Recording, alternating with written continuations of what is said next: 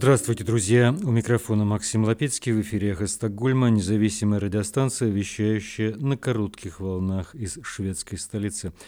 Напомню, что станция была создана в середине марта 2022 года по инициативе шведского интернет-провайдера Банхов вскоре после начала российской агрессии против независимой Украины. И сегодня уже 26 февраля 2024 года полномасштабная война продолжается уже два года, два дня, всего 732 дня. В этой программе Президент Украины Владимир Зеленский заявил на пресс-конференции в Киеве, что с тех пор, как два года назад Россия начала агрессивное вторжение, погибли 31 тысяча украинских солдат. Венгерский парламент одобрил заявку на членство Швеции в НАТО. В связи со второй годовщиной российского вторжения в эти выходные в Киеве побывали несколько мировых лидеров, обещавших новые пакеты экономической и военной помощи стране. Страны Большой Семерки G7 заявили, что они поднимут цену для России за ее вторжение в Украину. В Украине сказано, что половина обещанного западного оружия задерживается. Критик российского режима Алексей Навальный умер от естественных причин, а именно от тромба. Об этом заявил украинскому телевидению глава службы военной разведки Украины Кирилл Буданов. Тысячи людей вышли на протестные манифестации в Швеции в связи с двухлетием российской агрессии против Украины. Гарри Гаспаров повторил на форуме «Свободной России» в Вильнюсе «Основная цель у нас прежняя – победа Украины и потом уже свобода России». Сын мультимиллиардера и финансиста Уоррена Баффета Гавард Баффет пожертвовал Украине более 500 миллионов долларов.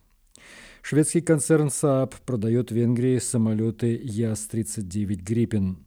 Автономные дроны с искусственным интеллектом и передовая киберзащита приобретают все большее значение для войны будущего. В то же время развитие технологий происходит в бизнесе, а не в армии. Об этом заявил главнокомандующий шведских вооруженных сил Микаэль Буден. В заключении программы стрим правозащитника Марка Фейгина с политологом Станиславом Белковским под названием «Людоеды навсегда».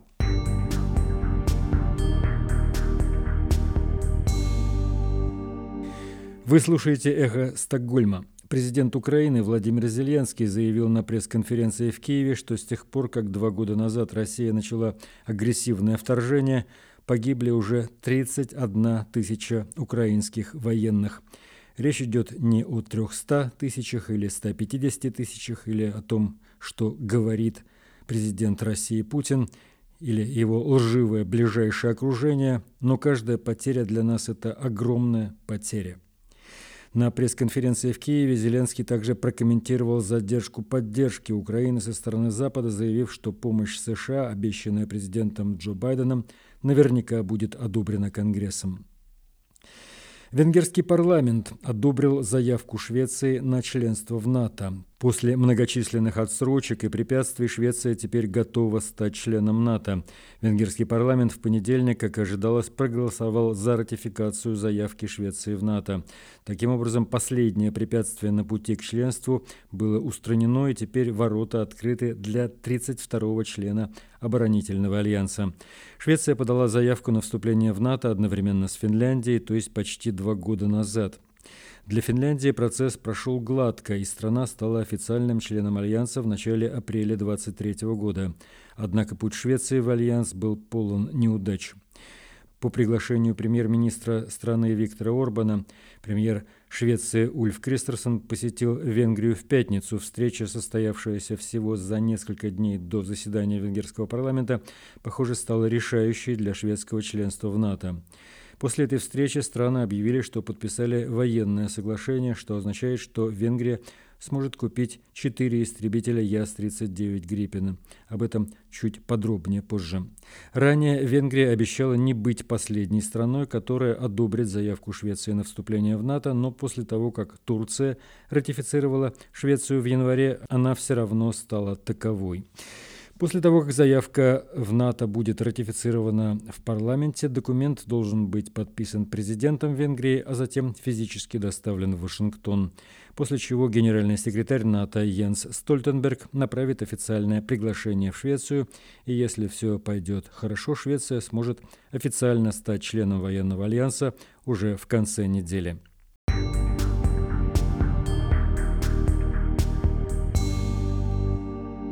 В связи со второй годовщиной российского вторжения в эти выходные в Киеве присутствовали несколько мировых лидеров. Президент Европейской комиссии Урсула фон дер Ляйен объявила, что первая часть пакета поддержки в размере 50 миллиардов евро, что эквивалентно 560 миллиардам крон, будет выплачена в марте. Великобритания, Франция и Дания также недавно пообещали Украине крупные суммы помощи. Украина, тем не менее, борется с нехваткой боеприпасов и уже несколько месяцев заявляет, что военная помощь занимает слишком много времени. По словам министра обороны страны Рустема Умерова, значительная часть поставок с Запада задерживается. 50% всех обязательств не выполняются в срок, заявил он. Задержки с поставками оружия означают, что будет потеряно больше жизней, а также территорий на суше, тем более, что Россия по-прежнему превосходит Украину в воздушном пространстве, считает Рустем Умеров. Российский оппозиционер Алексей Навальный умер от естественных причин, а именно от тромба. Об этом заявил украинскому телевидению глава службы военной разведки Кирилл Буданов. «Мне жаль вас разочаровывать, но это более-менее подтверждено. Это, к сожалению, не то, что мы взяли из интернета, заявил Кирилл Буданов. Причина смерти та же, что и заявленная Россией, но она вызвала серьезные сомнения во всем мире, не в последнюю очередь, потому что считается, что обращение властей России с Навальным стало причиной его «естественной» в кавычках смерти. 47-летний Алексей Навальный скончался 16 февраля в российской исправительной колонии в Сибири, к северу от Полярного круга. Власти передали его тело родственникам только в минувшую субботу. Более тысячи человек собрались на площади Сергеля в центре Стокгольма на демонстрацию в защиту Украины во вторую годовщину российского вторжения – Такая манифестация важна, потому что никто не должен забывать Украину. Люди до сих пор умирают. Мой дядя погиб на войне. Надо понимать, что Россия не остановится. Нас будут продолжать убивать именно потому, что мы украинцы. Так говорила Наташа из Киева, завернувшаяся в украинский флаг на этой манифестации. Я рада, что здесь так много людей чтобы выразить свою поддержку. То, что Ульф Кристерсон здесь, значит очень многое. Премьер-министр Швеции Ульф Крестерсон, выступая на демонстрации, говорил, «Я помню этот день год назад, и мы все помним этот день два года назад, когда мы встретились здесь в последний раз. Мы посылали важный сигнал как друзьям, так и врагам. Мы стоим на стороне свободы и демократии».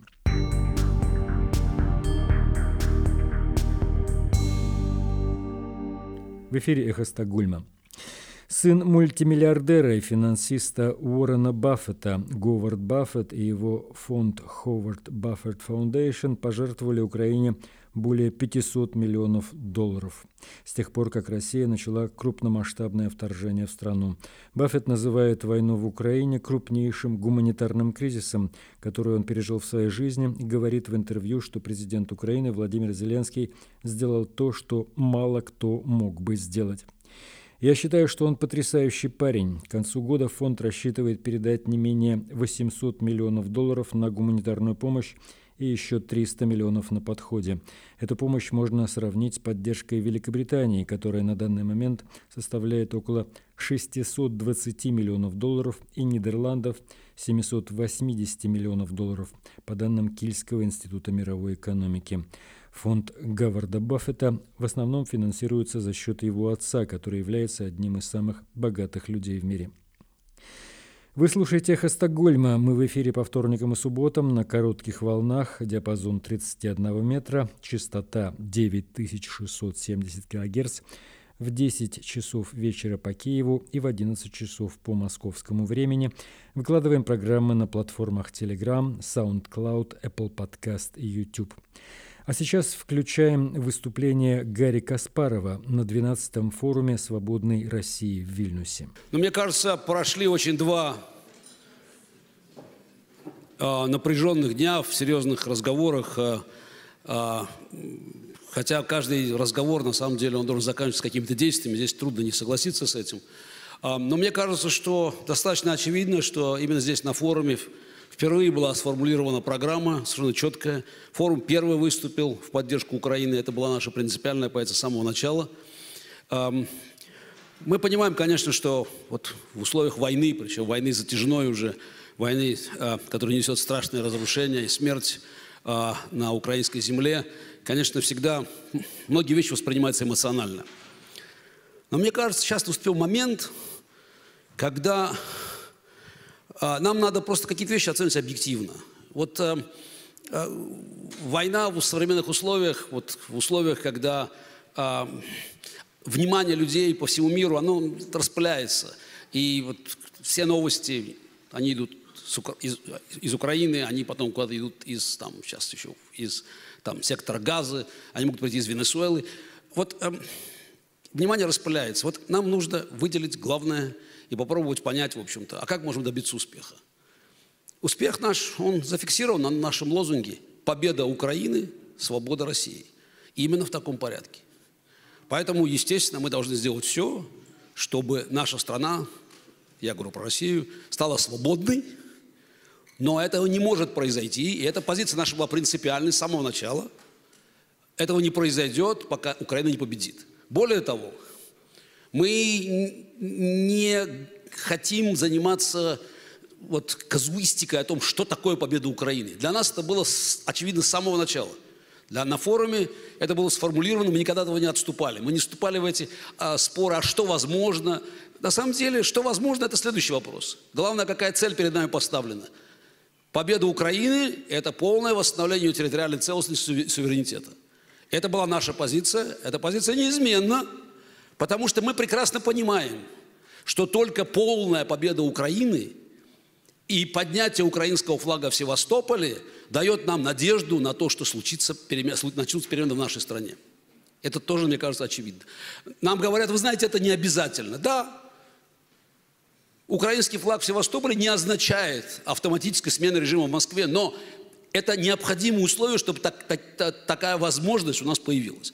Более того, мне кажется, что, исходя из того опыта, который мы можем извлечь из нашей российской истории, поражение в войне, поражение геополитически всегда открывали возможность для перемен. И этой возможностью мы воспользуемся. Другое дело, что э, наши возможности, естественно, сегодня ограничены. Но э, здесь опять, при всем уважении к нашим украинским друзьям и союзникам, надо понимать, что война с Путиным не выигрывается просто так.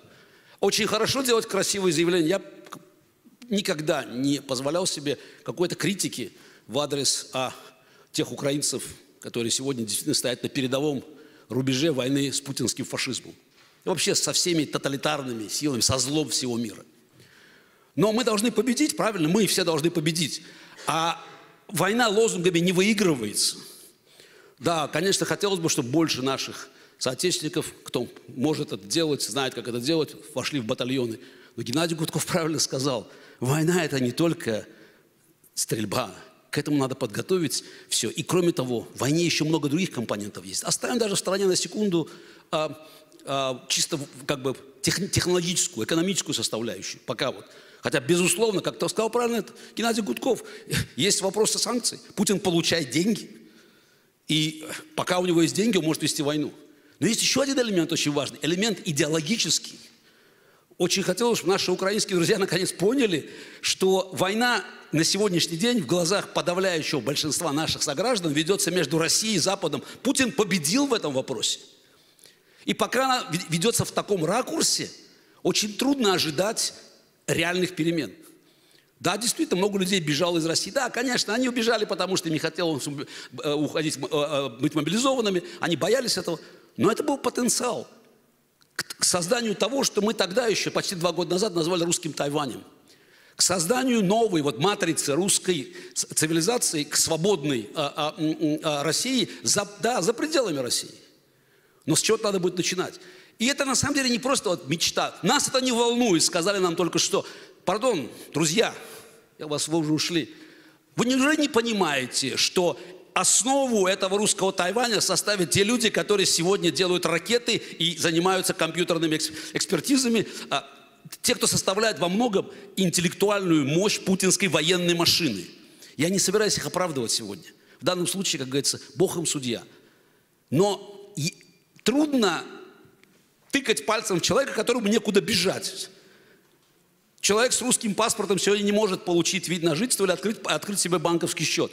Неужели вы не понимаете, что 100 тысяч даже, 100 тысяч людей, которые сегодня задействованы в путинской военной экономике с мозгами, не те, кто собирают что-то, а те, кто рисуют чертежи, кто делает эти ракеты. Это гораздо более страшный удар, чем даже десятки тысяч людей, которые пойдут в батальоны. Потому что так вот выигрываются войны. Войны выигрываются стратегией. Так выиграна была война Вторая мировая, так, так была выиграна холодная война. Это стратегия. Слава Богу, я часть своей жизни посвятил вещам, которые со стратегией связаны.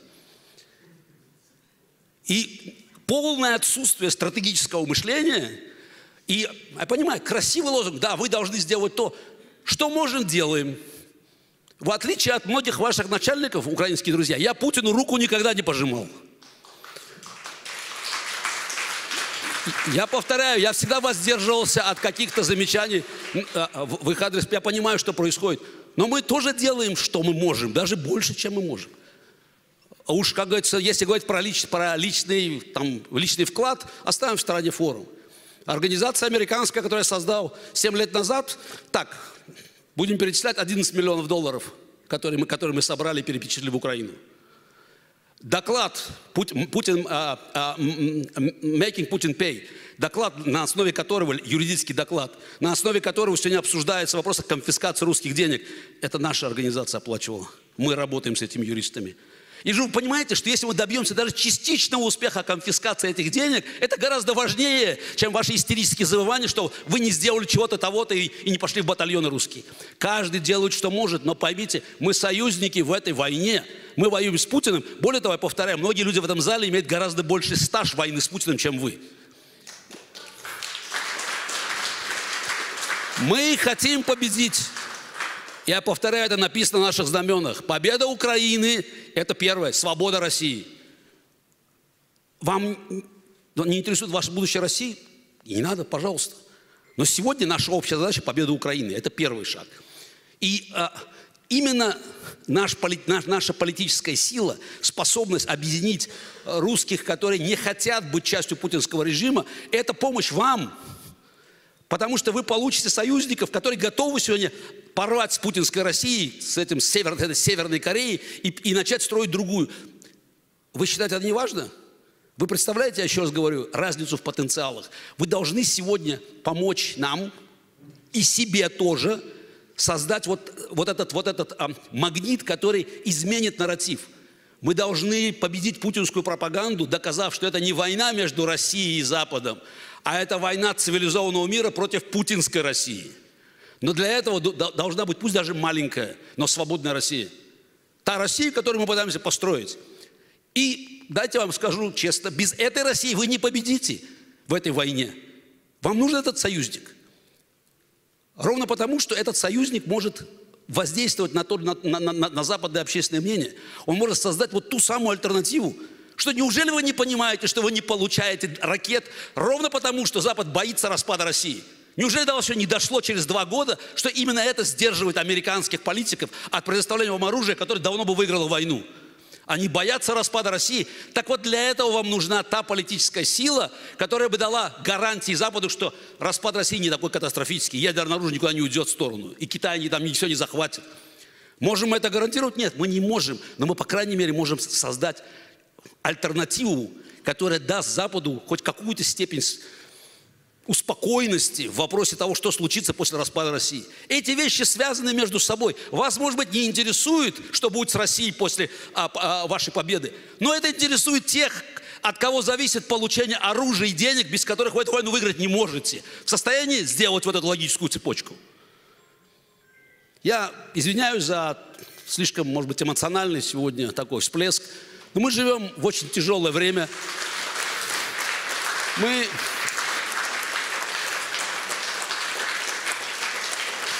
Российская, российская оппозиция Российская оппозиция долго была разделена, и сейчас у нас есть масса проблем. Но совершенно очевидно, что убийство Алексея Навального, его героизм и мужество перед лицом а, безжалостных тюремщиков, увы, доказали, что сама идея изменить что-то внутри России на сегодняшний день обречена. Но это не значит, что там нет людей, которые готовы бороться. Да, надо будет бороться в другом месте. Кстати, я скажу, что в 1942-1943 году такого количества немцев не было, даже близко, которые готовы были бы уехать и бороться. У нас есть потенциал. Мы не знаем какой, на 1, 2, 3 миллиона, но он есть. И этот потенциал поможет нам изменить войну и в технологическом отношении.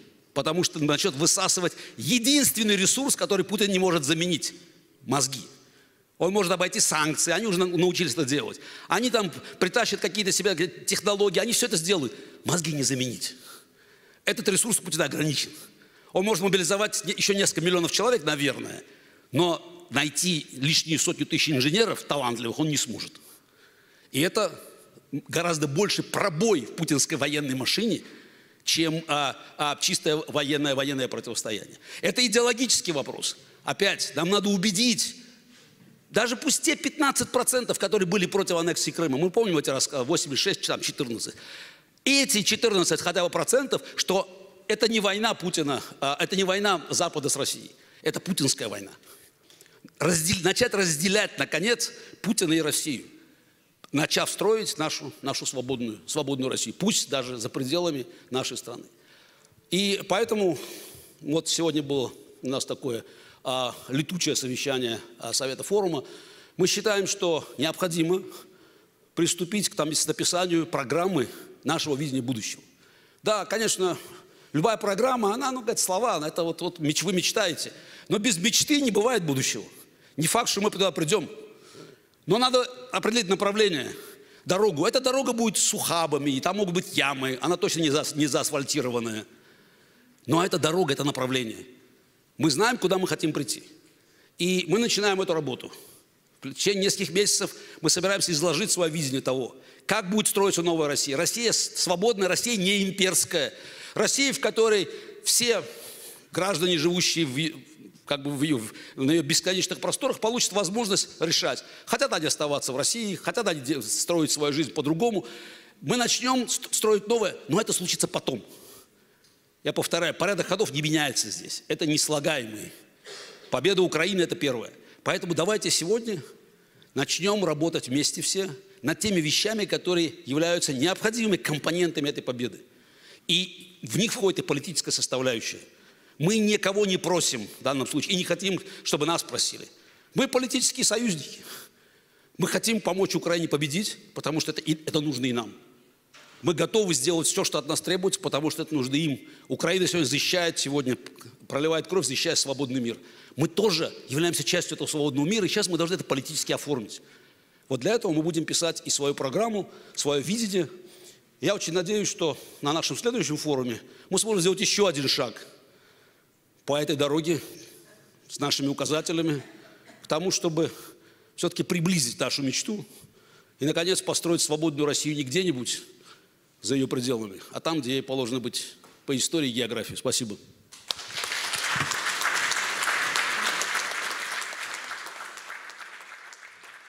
Это был Гарри Каспаров на форуме «Свободной России» в Вильнюсе. «Эхо Стокгольма» продолжает передачу. Оборонная компания Saab получила заказ на еще четыре боевых самолета Gripen-S для Венгрии. Об этом говорится в пресс-релизе компании. Заказ является следствием дополнительного соглашения к контракту между Управлением оборонной техники Швеции и правительством Венгрии, подписанным в декабре 2001 года относительно 14 самолетов серии Gripen C и D для ВВС Венгрии. Дополнительное соглашение на четыре боевых самолета было подписано 23 февраля между Министерством обороны Венгрии и Управлением оборонной техники Швеции. Это означает, что Венгрия получит парк боевых самолетов в общей сложности из 18 машин, которые будут защищать воздушное пространство Венгрии, страны НАТО. Благодаря Gripen у Венгрия располагает одними из самых боеспособных военно-воздушных сил Европы. Мы с нетерпением ждем продолжения нашего тесного сотрудничества с венгерским правительством и оборонной промышленностью, заявил Микаэль Юханссон, президент и генеральный директор Saab. В практике подобных сделок, при том, что цена одного Gripen а составляет около 30 миллионов долларов, включена так называемая встречная покупка, то есть покупка венгерских товаров либо инвестиции в венгерскую экономику. Стоимость такой встречной покупки обычно превышает стоимость военного оборудования в полтора или в два раза. На сегодня информация по Венгрии в этом смысле засекречена. В данном случае известно лишь о создании Венгрии со шведским финансированием научной лаборатории Центра по развитию систем виртуальной реальности. Помимо прочего, они для обучения венгерских пилотов самолетов ЯС.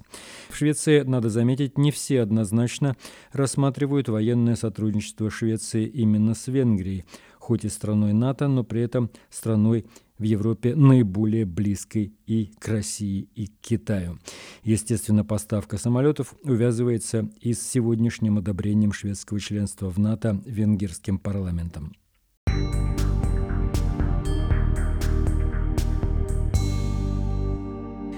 Автономные дроны с искусственным интеллектом и передовая киберзащита приобретают все большее значение для войны будущего. В то же время развитие технологий происходит в бизнесе, а не в армии. Об этом говорил главнокомандующий шведских вооруженных сил Микаэль Буден. Когда я посетил Украину в конце прошлого года, меня очень впечатлила дисциплина и выносливость украинских вооруженных сил, но также и то, с какими технологиями там работают. Об этом пишет газета «Свенска Дагбладет». Во время дискуссии в тех арена в Стокгольме в прошлую пятницу Микаэль Бюден говорил о растущей потребности в сотрудничестве между бизнесом и вооруженными силами на примере Украины. Он нарисовал картину все более неопределенного мира, в то время как мы приближаемся к третьему году войны в Европе, неопределенность существует на Ближнем Востоке, только возрастает, а угроза терроризма чрезвычайно высока. Главнокомандующий возвращается к концепции двойного использования, то есть технологий, имеющих как гражданское, так и военное применение. На протяжении всей истории в армии было разработано множество новых технологий, например, интернет, радар – но сейчас разработка важных технологий, например, в области киберзащиты и искусственного интеллекта, происходит преимущественно в частном секторе, но они по-прежнему способствуют укреплению военного потенциала.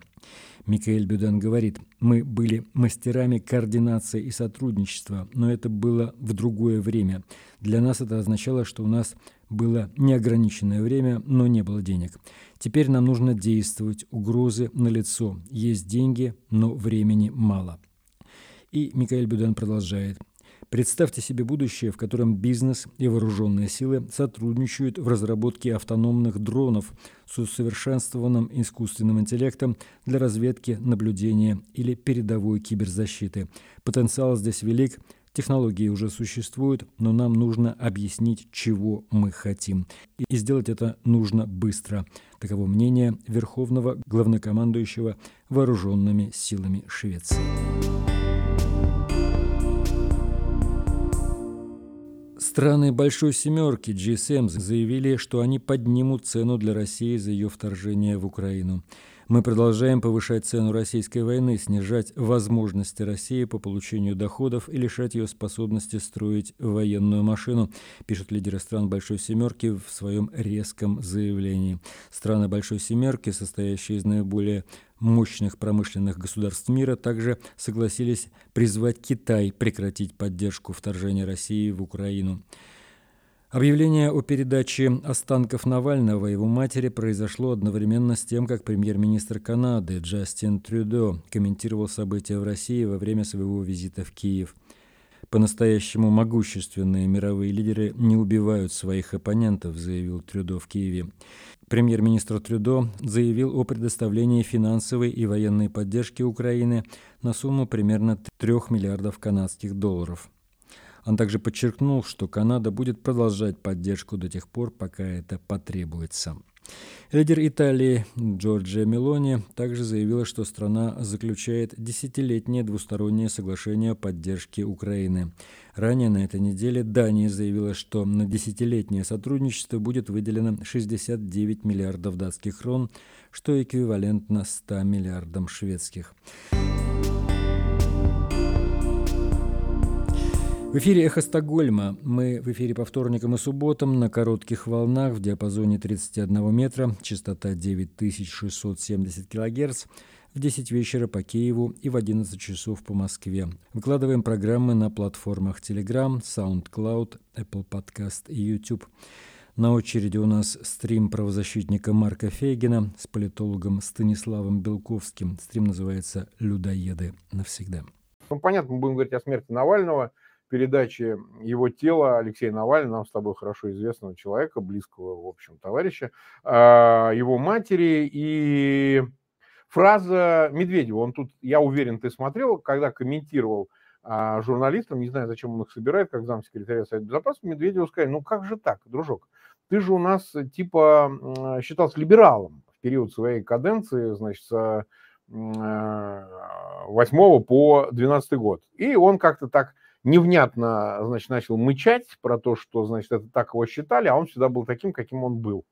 И я, собственно говоря, отталкиваясь от этого, хотел даже длиннее заголовок с расшифровкой дать, но тем не менее, а, это очень хорошо, что вот такая отсылка, ну, бог с ним там, с Медведевым, но она прозвучала именно сейчас, когда они передали а, тело Алексея Навального, а, его матери, и, в общем, понятно, сейчас мы даже, ну, можем коснуться этой темы, я уверен, что его, ну, Убили-то понятно, это мы не обсуждаем, это опция по умолчанию. Ну, отравили, и они даже пошли, возможно, на то, чтобы передав тело, а, найдут токсины там и так далее, перевезут в лабораторию какие-то из там ногтевых пластин или волос Алексея, и в них найдут остатки вещества. Но, по-моему, это тоже отражение ситуации, в которой оказалась э, Россия с ее Кремлем, потому что сейчас им уже они не парят.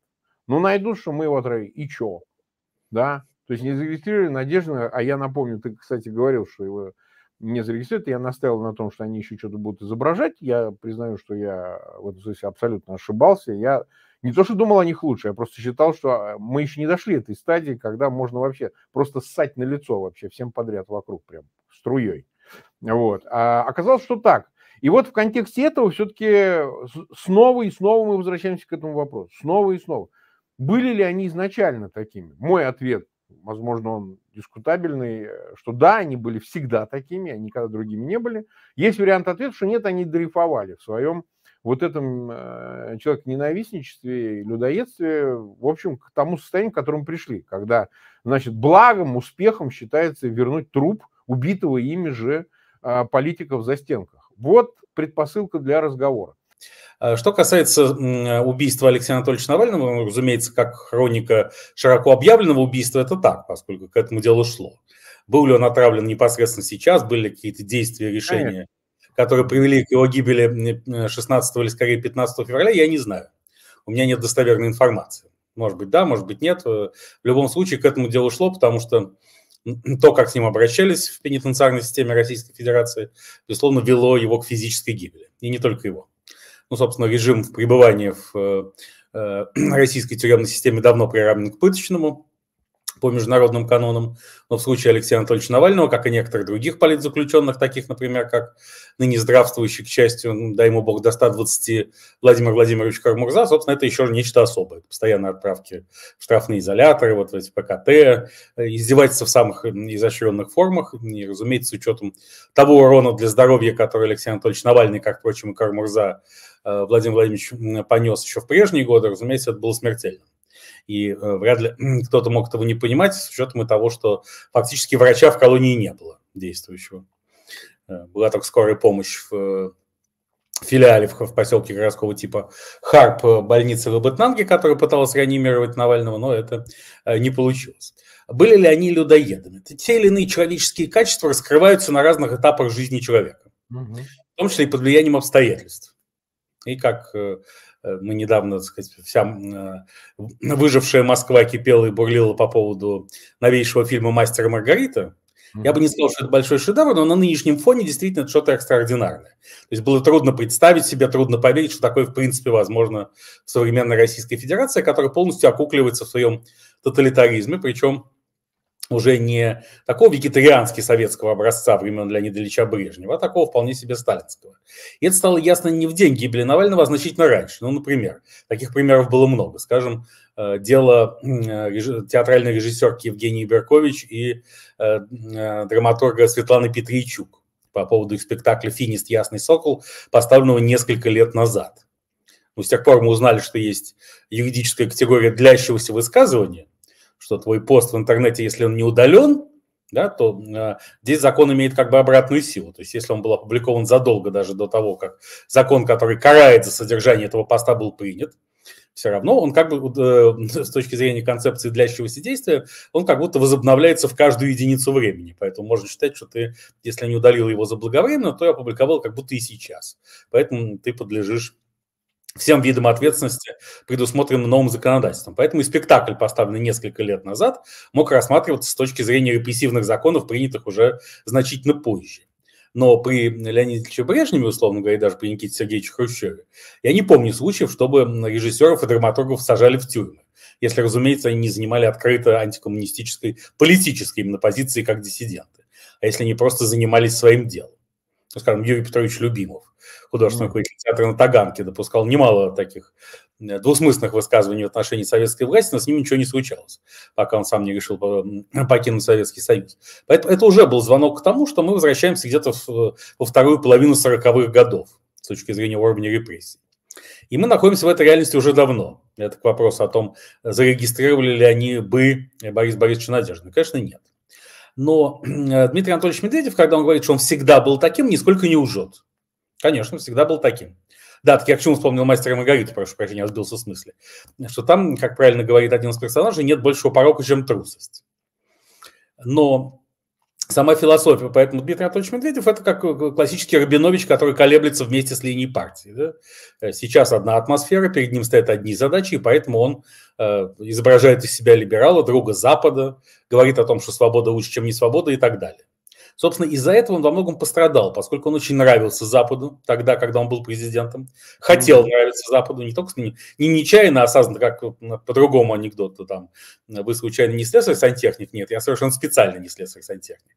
Так вот, он не, не, не случайно, а совершенно специально хотел нравиться Западу, он рассчитывал пойти на второй срок, и западные лидеры во главе с Бараком Обамой его обнадеживали в этом смысле. Его обнадеживали и российские системные либералы, которые считали, что этот вариант вполне реален и выгоден им. И поэтому Владимир Путин должен был ему отомстить за это. Должен был ему сказать, ты был кумиром Запада и либералов, вот сейчас я тебе покажу, какой ты кумир Запада и либералов. Самые невыгодные с этой точки зрения, с точки зрения этого имиджа высказывания, теперь причитаются тебе. Ты должен именно представить в глазах тех, у кого вчера был кумиром, таким абсолютно злобным кровавым клоуном. И Дмитрий Анатольевич последовательно абсолютно выполняет эту миссию, играет эту роль, потому что выйти за пределы эту роли, которую придал ему, э, который делегировал ему верховный главнокомандующий, он не может. Это выше его силы. Ему пришлось ждать всех основных друзей, которые э, искренне верили в его второй срок и что-то делали для того, чтобы этот второй срок случился. То есть ему полностью показали, где его место в системе что он винтик у Владимира Владимировича Путина, и больше никто не, не должен ни на что рассчитывать, что, кстати не, кстати, не исключает продолжение его политической карьеры, но совершенно уже не на тех основаниях, на которых эта карьера развивалась в 2008 году. А, философия, идеология правящего режима в Российской Федерации – это культ мамона, религия денег, который всегда предполагает предельную жестокость. Мы всегда знаем, что деньгам приносятся человеческие жертвы в неограниченных количествах, в каких бы формах этот культ исторически не проявлялся. Это может быть культ Малоха, как какого-то конкретного божества. Мы помним, что было в Карфагене, такую историю идеологического конфликта Рима и Карфагена, который, по мнению э, ряда христианских проповедников, в частности Гелберта Кита Честертона, собственно, и в конечном счете, разрешившись в пользу Рима, открыл дорогу христианству и другим монотеистическим религиям. Э, в западном полушарии и на, и на Ближнем Востоке. Ну да, надо пояснить, младенцев приносили в жертву. Да, да, конечно. Ну, такая человеческое жертвоприношение э, Богу денег – это абсолютно нормально. И, но в, в 90-е годы и в начале нулевых опять же, в основном э, системные либеральные круги настаивали на том, используя абсолютно заезженную и от этого несколько утратившую изначальный смысл цитату из Иосифа Александровича Бродского «Варюги мне милее, чем кровопийцы», да. чтобы обосновать, что коррупция – это не так плохо. Э, миллиардеры, нажившиеся на сомнительных связях с государством, это прекрасно. Потому что все это варюги, да, но они лучше, чем кровопийцы. То есть, чем, чем какие-то страшные э, коммунофашисты. Но рус, русское откровение явило нам э, обратимость этих двух качеств. Чекисты из этого прошлого. Но еще тогда, я был тогда, многие будут смеяться, может быть, многие забыли, колумнистом газеты «Московский комсомолец» МК. И тогда там все было можно, меня никто не цензурировал. И я тогда написал еще колонку, это было лет 15 назад, о том, что, э, если не даже больше, почти 20, э, что ворюги неизбежно становятся кровопийцами, как только им надо защищать результаты наворованного. Как только нужно им защищать тот порядок, который они построили, свои активы, поскольку они же не являются верующими людьми и искренне считают, что в, гору, в гробу карманы есть, ну, то для этого им придется так или иначе перейти к кровопролитию и силе оружия. Так было и в 90-е годы. Просто это не носило системного государственного характера. В 90-е годы был некий хаос, но существовал и вот тот самый бандитский Петербург э, в самом широком смысле этого термина, из которого вышел Владимир Владимирович Путин со всей его командой. И уже тогда, собственно, из-за убийства из человека из-за денег, в этом же не было ничего сверхъестественного. Абсолютно, э, собственно, кровь проливалась направо и налево в абсолютно рядовых ситуациях, тогда, когда это отвечало бизнес-интересам определенных заказчиков. И это соответствовало этосу этого бандитского Петербурга, который впоследствии стал государственной этикой совершенно, и произошло слияние криминальных кругов 90-х годов с силовиками, опять же, в самом, в самом широком смысле этого термина. Образовалось некое единое силовое пространство. Поэтому, когда Владимир Путин рассуждает о том, что в 90-е годы к власти рвался криминал, он забывает добавить, что криминал и прорвался к власти. Просто, так сказать, совершенно сумев облечь э, свою власть э, в легитимные государственные формы. Поэтому с этой точки зрения ничего нового не произошло. Они были теми же людоедами, кровопийцами, которыми и остались. Просто у них... Есть, э, ты считаешь, что отчасти закалка этого понятийно, извини, что я перебил, еще и в этом криминальном усугублении. Помимо того, что чекисты сами все кровавые, да, но, так сказать, они еще и усвоили уличную этику, потому что, ну, чекистов сдерживала своя корпорация хотя бы, а этих ничего не Нет, но ну, нынешние Может... чекисты же очень мало имеют общего с советскими. Mm-hmm. Советская чекистская корпоративная... они как минимум идеологизированы абсолютно. Да, была разрушена еще в 90-е годы, и, так сказать, то, что сегодняшний чекизм, это уже э, некая смычка действительно выходцев абсолютно из э, э, бандитских кругов, из организованных преступных группировок 90-х годов, а с людьми, которые приходят в органы госбезопасности зарабатывать деньги и превращаться в бизнесменов разного калибра. Да. Или изначально, изначально ими являются. Это все большой бизнес, он не имеет ничего общего с КГБ СССР коммунистических времен, при том, что вопреки распространенной мифологии, тиражируемой в том числе незрелыми и не вполне, э, скажем так, искренними исследователями э, советского периода на Западе, КГБ СССР никогда не был отдельной самостоятельной политической силой. Он всегда был орудием в руках коммунистической партии сама коммунистическая партия, ее власть в религиозном государстве, который, государстве религии коммунизма, которым де-факто был Советский Союз, видоизменялось с течением времени. Нет, мог быть персоналистский режим при Иосифе Виссарионовиче Сталине, когда, в общем, неважно, где находился товарищ Сталин, на каком посту, там и находилась власть. Поэтому, когда он умер, ключевым постом считался пост председателя Совета Министров.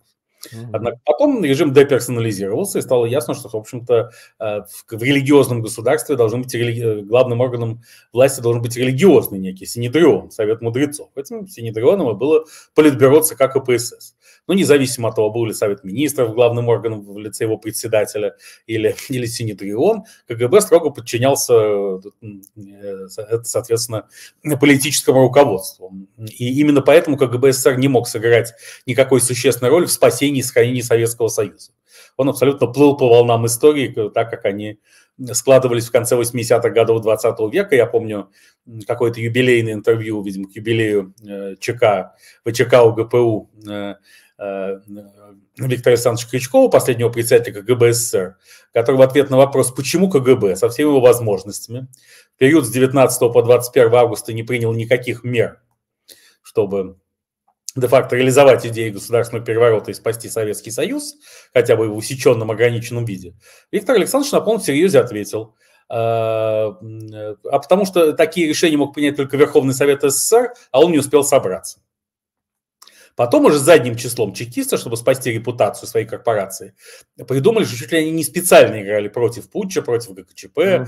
поддерживали Бориса Николаевича Ельцина и так далее. Я в это все, разумеется, не верю. Это была попытка оправдаться для того, чтобы вновь э, э, возродить эту мифологию рыцарей без страха и упрека, которые ради спасения государства готовы на все собственно, то, что творилось на нашем веку, тот самый путь ГКЧП говорил о том, что они совершенно не были готовы на все ради спасения государства. Они вполне спасали свои шкуры. И Владимир, Владимир Владимирович Путин в своем доме советской культуры в Дрездене, когда, по его версии, этот дом был окружен разъяренными немцами, готовыми всех порвать на части. Да, это херня полная. Да, ничем не отличался. Ну да, да, меня это тоже смущает, потому что все-таки это было не в Исламабаде, не в Тегеране. Да, не, не немцев, которые хотят там всех... И всех... он с пистолетом стоял у входа, да вы представляете его с пистолетом, ему бы этот пистолет куда бы засунули, так сказать. Нет, конечно, не будет. Э, да, но, но тем не менее ему хотелось бы так думать, поскольку, в принципе, он склонен к э, псевдологии, то, что называется, он, он склонен придумывать какие-то версии, варианты, э, то есть мистифицировать собственное прошлое, это одно из его любимых занятий. Со временем он перешел к мистификации государств национального прошлого, мирового, мировой истории, а, мистификации собственного прошлого. То, я помню, он занимался частным извозом на Запорожце, когда вернулся в Ленинград – из Дрездена, а потом выяснилось, что на Запорожце это было уже нехорошо, потому что Запорожец украинская машина, и он стал, он задним числом заменил Запорожец на Волгу и занимался уже частным извозом на Волге. И это, потом я помню, что он был где-то в спецназе, по его недавним утверждениям. Да, да, да. да. Под, подвергался обстрелам. В общем, чего там да, только... вертолет, вертолет обстреляли, в котором он летел. Да, в общем, ну, видимо, он имел в виду аварийную посадку вертолетов в день закрытия или накануне дня закрытия Олимпиады в Сочи в 2014 году, которая действительно имела место. Но этот вертолет никто не обстреливал. Просто, видимо, от старости, ветхости и воровства при, в тех службах, которые отвечают за состояние этого вертолета, там что-то действительно случилось, но, естественно, Федеральная служба охраны и служба безопасности президента, как ему положено, преподнесли это Владимиру Путину как покушение злых врагов, потому что не могли же на себя взять ответственность за то, что случилось с вертолетом. Поэтому это все совершенно уложилось в его картину мира. А поэтому их людоедство нарастало еще и по мере нарастания рисков и угроз, из которых важнейшим риском, он же и угроза, является совершенно неотвратимый и необратимый, а именно страх смерти который особенно присущ Владимиру Владимировичу Путину лично. Дело в том, что, как известно, человек смертен, опять же, возвращаемся к Булгакову, и внезапно смертен. А тут выясняется, что все эти люди стареют. Что они упустили момент э, и шанс уйти от власти, так сказать, красивыми и молодыми. И они теперь прикованы, как рабы, к этим галерам уже когда им после 70. История пастью гроба, как сказал Владимир Владимирович Маяковский. Ну, погоди, этим... Э, извини, что я перебиваю. Э, это э, метафизический страх, который обуревает каждого человека? Или в этом есть некое, ну, вот присутствие какого-то там, не знаю, ощущения именно физического страха потери власти в связи со старостью? Потери здесь... жизни в связи со старостью вот, у власти. Вот так. Власть здесь является ключевым элементом? Власть является ключевым элементом как составная часть концепции безопасности. Mm-hmm. То есть здесь безопасность первична, а власть вторична. То есть если можно было бы действительно унести все свое состояние... А, конечно, они бы ушли бы. Да. Э, безусловно, потому что власть инструментальна в данном случае. Если можно было бы действительно э, положить все свое состояние в, э, в те самые карманы, которые в гробу, и точно гарантировать себе безопасность после смерти или отсутствие смерти, тогда это, в принципе, как компромиссный вариант всех бы устроил. Но отказаться от власти уже нельзя, потому что никто не гарантирует безопасность в таком случае. Эта безопасность возможна только э, в тех, только тогда и только тогда для представителей нынешней правящей корпорации, когда в их распоряжении находятся необъятные ресурсы российского государства.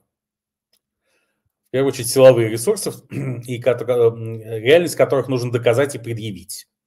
Э, поэтому, собственно, с, э, то, что начиналось как спецоперация с целью смены власти в Украине ровно два года назад, действительно, это не была война большая в понимании Владимира Путина тех времен.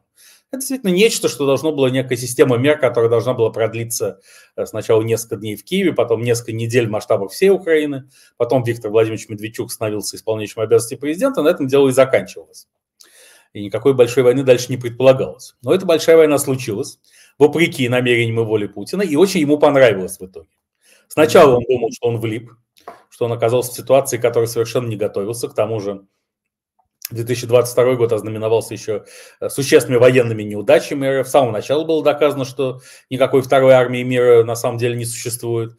Но потом еще пришлось сдать часть оккупированных в первые дни после вторжения территории. Это сейчас уже Владимир Владимирович, так сказать, чувствует себя более оптимистично, и этих страхов у него, они все равно есть, но они стали значительно меньше. Но потом он понял, что Война – это прекрасный способ оправдать э, полную изоляцию и завершение тоталитарной трансформации, веренной его попечению Российской Федерации.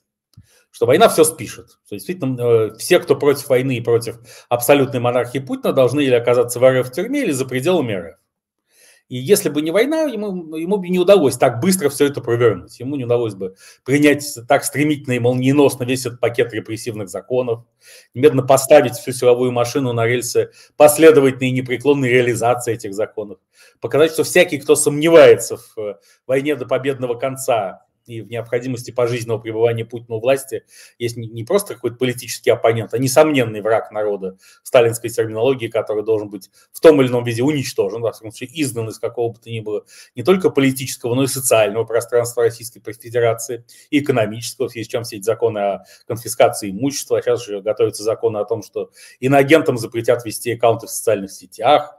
Э, есть, конечно, находясь за пределами РФ, они могут вести аккаунты, но все равно на территории РФ это считается, будет считаться уголовным преступлением и влекущим за собой э, все соответствующие меры, включая заочные приговоры с конфискацией все того же имущества. То есть э, у иноагента, у иноагента вообще у любого оппонента Кремля не должно быть никаких возможностей он быть полностью э, изгнан из э, Российской Федерации, Россия должна с ним полностью э, развестись и наоборот. И война дала ему прекрасные возможности это реализовать, потому что изоляция, вот эта бункеризация, в значительной степени обусловлена борьбой со смертью ее страхом.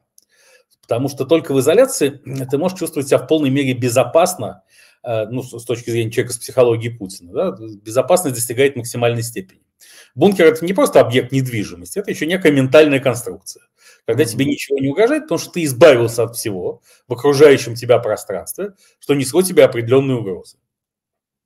То есть э, э, для того, чтобы не, не умереть, нужно впасть в анабиоз, скажем так, метафорически. И в этот анабиоз Путин впадает вместе со всей страной. А этот анабиоз, безусловно, требует постоянного нарастания вала репрессий в общем виде, ну, все это замешано еще, поскольку Путин сам по себе. Что еще важно отметить с точки зрения уже ментальности путинской властной команды, исходящего во многом от него самого. Путин пришел к власти как лидер ресентимента. Как да. того, кто должен был отомстить. Причем э, на этом месте мог оказаться совершенно не обязательно Владимир Владимирович Путин. Это мог быть и кто-то другой. Но так или иначе, ситуация, в которой Российская Федерация не покаялась за тоталитаризм, за свое прошлое, перед Господом Богом и самими собой. То есть здесь не нужно думать, что надо блокается перед какими-то внешними игроками или глобальным гегемоном Соединенными Штатами Америки. Но так или ну иначе. Ну да, само, самоискупление, самоискупление, Конечно, при котором да, Федерация не... ограничиваешь в вещах, которые являются самонаказанием, безусловно. Да, когда была история холодной войны и поражения Советского Союза в холодной войне, Э, когда так и не был найден ответ на вопрос, РФ является правоприемником Советского Союза де-факто, не юридически исключительно. Допустим, да, юридически является, поэтому тогда решением Бориса Ельцина Российская Федерация взяла на себя весь внешний долг Советского Союза и приобрела его иностранную собственность, а благодаря неустанным трудам президентов сначала Джорджа Буша-младшего, а потом Билла Клинтона сохранила все ядерное оружие Советского Союза, что было совершенно не очевидно в связи с распадом Советского Союза, и что привело, привело к известным нам драматическим последствиям. Конечно. Да, и сохранила кресло постоянного члена Совета Безопасности ООН. Поэтому, когда Путин говорит о том, что Америка хотела уничтожить и расчленить Россию, он просто откровенно лжет, поскольку Америка делала все возможное, чтобы сохранить ну, Российскую. Федерацию в ее канонических границах, и более того, сохранить ее эксклюзивную лидерскую роль, формальную или неформальную на постсоветском пространстве. Это был американский проект, поскольку в Вашингтоне считали, что Российская Федерация – это самый ответственный, самый надежный субъект бывшего Советского Союза, и с ним нужно иметь дело. И Борис Ельцин, в общем, делал все возможное в меру своих скромных сил, чтобы эту теорию оправдать. Да и, собственно, и Владимир Путин пытался вписаться в этот дискурс, прошу прощения за это пошлое слово, да, что сказать, движение в направлении НАТО, дружба с Западом и так далее. Потом все начало уже сыпаться, но уж точно Америка никогда не стремилась к тому, чтобы разрушить Российскую Федерацию. И поэтому, ну, тем не менее, вопрос. Э, э, по, по концепции РФ продолжатель Советского Союза или нет? А если да, тогда на РФ распространяется все время поражения в холодной войне. или нет. Тогда РФ отказывается от имперских амбиций, становится обычным национальным государством, кстати, теоретиком чего в известной степени был и погибший Алексей Анатольевич Навальный. И Э, но тогда и бремени поражения в холодной войне нет. Можно начать историю с чистого листа, и никто mm-hmm. не может упрекнуть это новое национальное государство в том, что оно наследник тоталитаризма, точно так же, как э, страны Восточной Европы. В них были тоталитарные режимы, но никто не будет их попрекать тоталитарными режимами, поскольку с этим тоталитарным прошлым они полностью расстались и отмежевались от него. А мы не расстались, не отмежевались.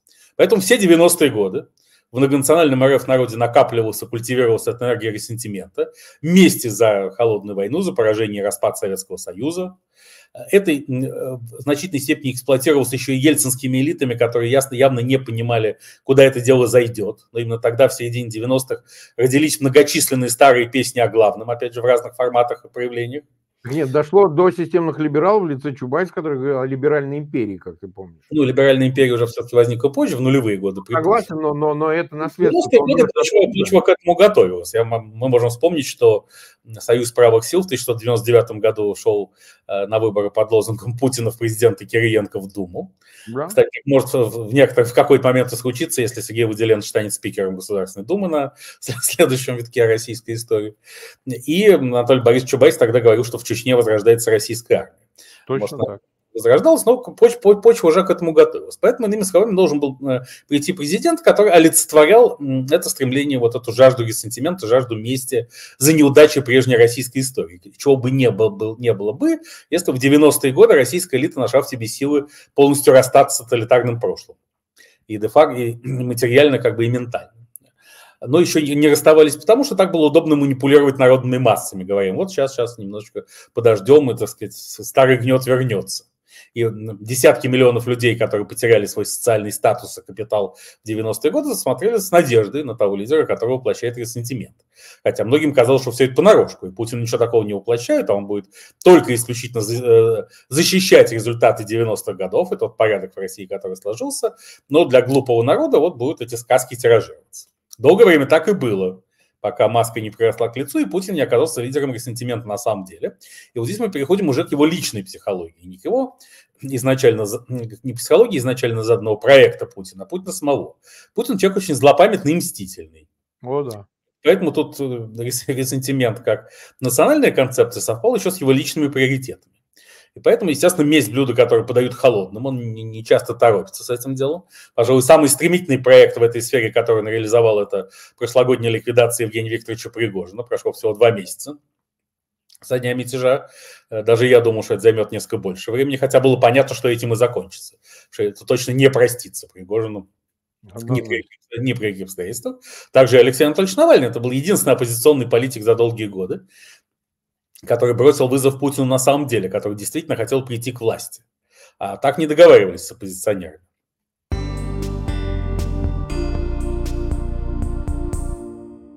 Это был стрим правозащитника Марка Фейгина с политологом Станиславом Белковским. Передача «Эхо Стокгольма» подходит к концу. Еще одна моя песня на стихи режиссера и поэта Жени Беркович. Она называется «Февраль». Программу подготовил и провел Максим Лапецкий. Всего вам доброго, друзья, и до встреч в эфире. Февраль, достать чернил плакать, Писать о феврале на взрыв, Пока грохочущая слякоть. Весной черно горит, Мело-мело по всей земле, Во все пределы Свеча горела на столе, Свеча горела, Борис Пастернак. А это Женя Беркович. Зимотворение во дворе, Метельный заверт, А ты, как муха в янтаре, Навеки заперт и ты молчишь, и он, и я, и с ним, и с нею, Чтоб не услышали друзья врагов страшнее. Они расставят по местам забьются в стаю. Вот я, конечно, не читал, но осуждаю, и нас опять пугает черт своим малютой, и время медленно течет, но снова лютый.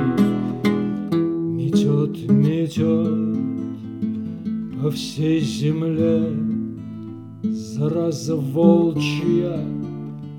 Сиди, как муха в феврале, темно и молча, И слова, чтоб не обронил на человечьем. Февраль пора достать